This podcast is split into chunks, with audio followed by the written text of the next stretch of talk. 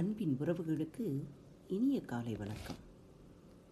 வண்ணம் கொண்ட மலர்களை விட நல்ல எண்ணம் கொண்ட மனமே அழகு. வண்ணம் கொண்ட மலர்களை விட நல்ல எண்ணம் கொண்ட மனமே அழகு. திங்கள் தோறும் திருக்குறள் பகுதி இன்றிலிருந்து ஆரம்பமாகிறது. அதிகாரம் இனியவை கூறல் குரல் பால் அறத்துப்பால் குரல் இயல் இல்லறவியல். இனியவை கோரலின் நூறாவது குரலை இன்று நாம் பார்க்க இருக்கிறோம். இனிய உளவாக இன்னாத கோரல் கனி இருப்ப காய் கவர்ந்தற்று. இனிமையான சொற்கள் இருக்கும் பொழுது அவற்றை விடுத்து கடுமையாக பேசுவது கனிகளை ஒதுக்கி காய்களை தின்பதற்கு சமம். இதுதான் அந்த குரலின் பொருள். இந்த குரலுக்கு மிகவும் அதிகமான ஒரு சிறப்பு இருக்கிறது. அதனை இப்பகுதியின் கடைசியில் சொல்லியிருக்கிறேன். மறக்காமல் கேளுங்கள். இனிய சொற்கள் பல இருக்கின்றன. ஆனால் நாம் எவ்வாறு மற்றவர்களை கூப்பிடுகிறோம்? வா போ நீ நான். அது இவ்வாறு நாம் பேசுகிற அந்த வார்த்தைகளை விடுத்து நீங்கள் நாங்கள் தாங்கள் உங்கள் உங்களுக்கானது என்று சரியான வார்த்தைகளை போட்டு பேச வேண்டும் என்பதே இந்த குரலின் யதார்த்தமான கருத்து என்று வைத்துக் கொள்ளலாம். இதற்கு தொடர்புடைய ஒரு கதையை பார்க்கலாம். வாருங்கள். சிறு வயதில் நான் மிகுந்த சுயநலக்காரனாக இருந்தேன்.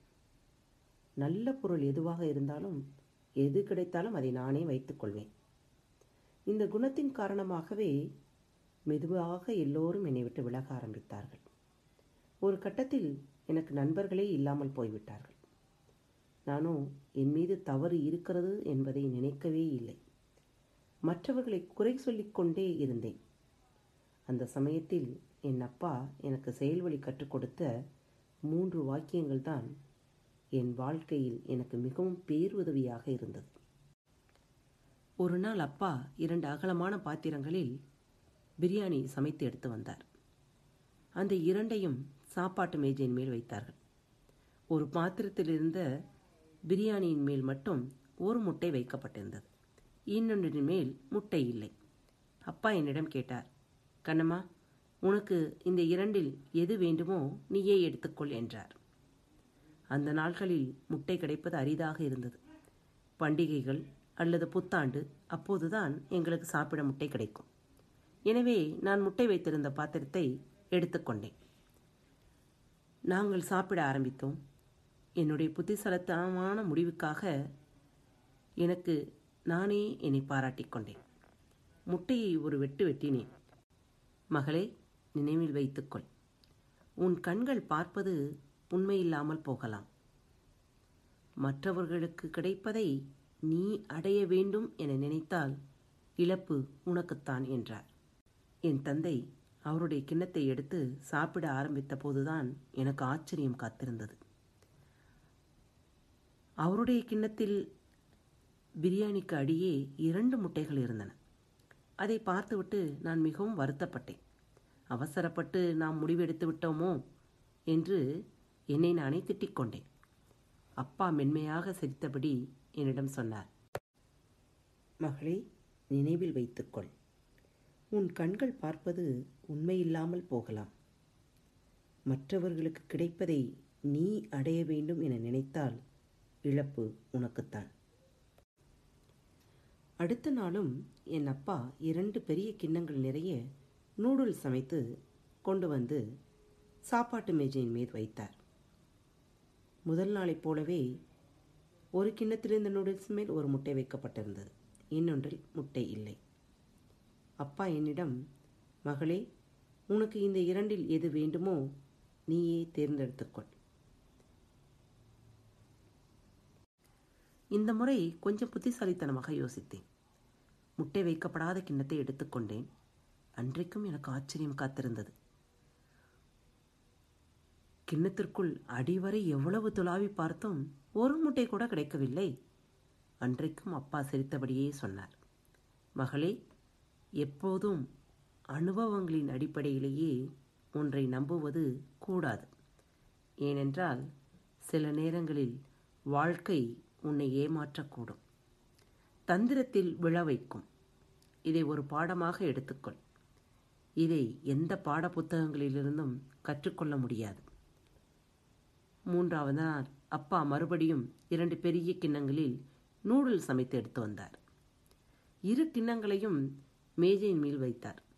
வழக்கம் போல ஒரு கிணத்திலிருந்த நூடுல்ஸின் மேல் முட்டையும் மற்றொன்றில் முட்டை இல்லாமலும் இருந்தது.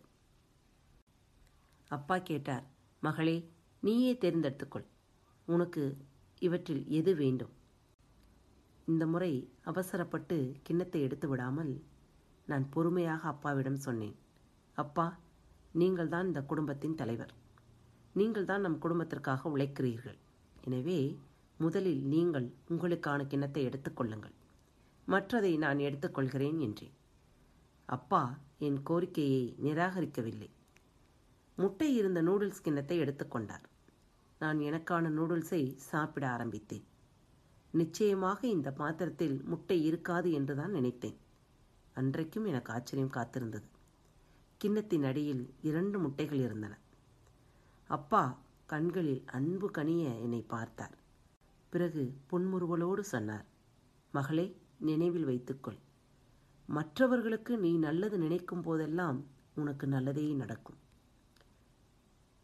அப்பா சொன்ன இந்த மூன்று வாசகங்களை அழகிய வாழ்க்கை பாடங்களை எப்போதும் என் நினைவில் நான் வைத்திருக்கிறேன். ஆம் அன்பின் உறவுகளே இந்த கதை சீன அதிபர் சொன்ன ஒரு குட்டி கதைதான். நாமும் நம் வாழ்வில் ஒவ்வொரு நொடி பொழுதும் இந்த வாழ்க்கை நமக்கு பாடங்களை கற்றுக் கொடுத்து கொண்டே இருக்கிறது. நாம் நமது எண்ணங்களில் நல்ல எண்ணங்களை எண்ணுவோம். நல்ல செயல்களை செய்வோம். நம் எண்ணங்களின் பிரதிபலிப்பே நமது வாழ்க்கை. நல்லதை விதைப்போம் நல்லதையே அறுவடை செய்வோம். நான் ஆரம்பத்தில் கூறியது போல இந்த குரலின் ரகசியம் இதுதான்.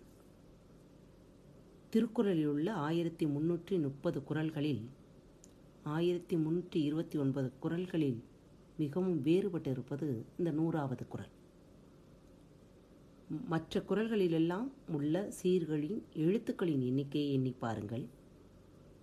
அதிலிருந்து முற்றிலும் வேறுபட்ட ஒரு குரல் இந்த நூறாவது குரல் இந்த குரலில் மட்டும்தான் மேல் எழுத்துக்களில் அதாவது முதல் அடியில் உள்ள எழுத்துக்களின் எண்ணிக்கை இரண்டாவது அடியில் உள்ள எழுத்துக்களின் எண்ணிக்கையை விட குறைவாக இருக்கும். மேலுள்ள முதல் அடியில் உள்ள எழுத்துக்களின் எண்ணிக்கை பதினான்கு இரண்டாவது அடியில் உள்ள எழுத்துக்களின் எண்ணிக்கை பதினாறு. நீங்கள் அதை சரியாக பிரித்தீர்கள் என்றால் நான்கு சி இரண்டாவது அடியில் மூன்று சீர் தான் ஆக சிறியவர்களாகிய நீங்கள் இனிய சொற்களை பயன்படுத்துவீர்களே ஆனால் பெரியவர்களையும் வென்றுவிடலாம் என்பது இந்த குரலில் கூறப்பட்டிருக்கும் சூட்சமம்.